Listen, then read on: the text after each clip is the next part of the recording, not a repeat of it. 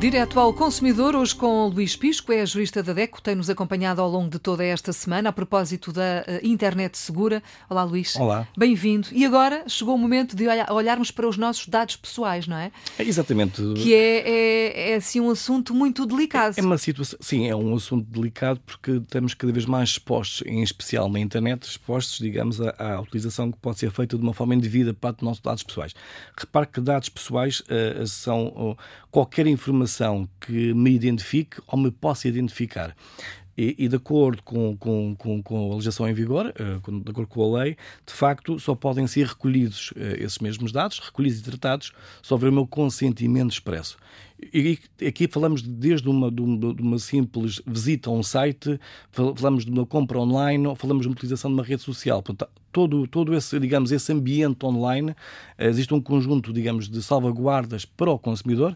Muitas vezes ele não consegue fazê-lo. Isso é que é o problema, porque muitas vezes, se de facto, quando eu acedo a um site, me perguntam, por exemplo, se eu posso, se eu autorizo a utilização de cookies, cookies são geralmente eh, são pequenos programas de computador que permitem uma utilização uma optimização da utilização, por exemplo, da navegação dessa mesma internet, mas também é verdade que podem ser usados para a recolha de algum conjunto de dados que eu eventualmente não queira dar. A questão é que nós aceitamos sem saber, não é? Nós aceitamos sem saber porque de facto queremos utilizar o serviço, uh, nós aceitamos sem saber porque queremos utilizar a rede social, nós muitas vezes aceitamos de facto porque não, não, não, não queremos perder tempo, hum. muitas vezes, a ler quais são as consequências e quais são, digamos, o, o efeito que poderão ter para nós uh, em, mais tarde essa, mes essa mesma autorização.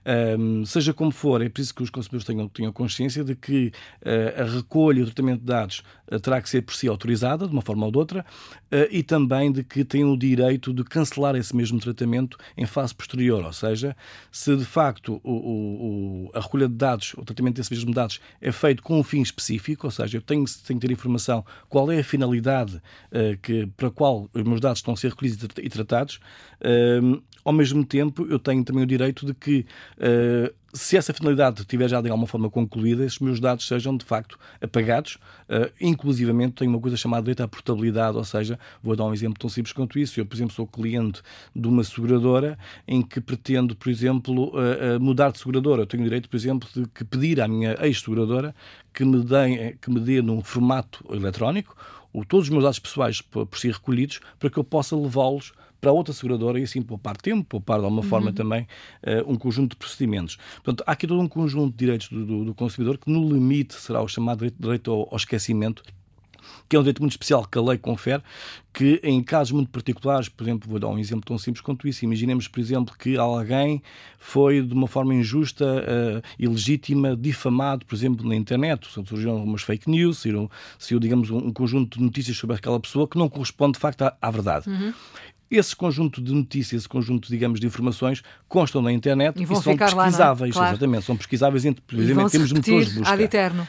A menos que eu tenha o cuidado de pedir a esses mesmos motores de busca que apaguem uh, toda e qualquer notícia que tenham, qualquer referência sobre essa, essa situação que, provando que é ilegal, ou seja, uhum. provando que não é corresponde é à verdade, exatamente neste momento é possível, em que o próprio motor de buscas, e o Google já está a fazê-lo, uh, de facto apaga esse, essas mesmas páginas, esse mesmo, essas mesmas referências àquela pessoa, portanto, ao chamado direito ao esquecimento uh, digital. Mas são situações em que, de facto, têm que ser muito bem comprovadas e, como tal, geralmente só através, de, por exemplo, de um suporte de uma decisão judicial, do suporte de uma uhum. queixa-crime, em que a pessoa, de facto, comprova que aquela notícia, aquela, aquela referência que aparece na internet não corresponde à verdade e, como tal, terá que ser apagada. Caso contrário, uma vez na Caso net, contrário, para sempre na exatamente, net. É? uma vez na net, sempre, sempre na net. Muito bem, Luís, obrigada pelos seus Obrigado, esclarecimentos. Durante toda esta semana contámos com a sua ajuda. O Luís Pisco é jurista da DECO. A DECO está connosco sempre, diariamente, no Direto ao Consumidor.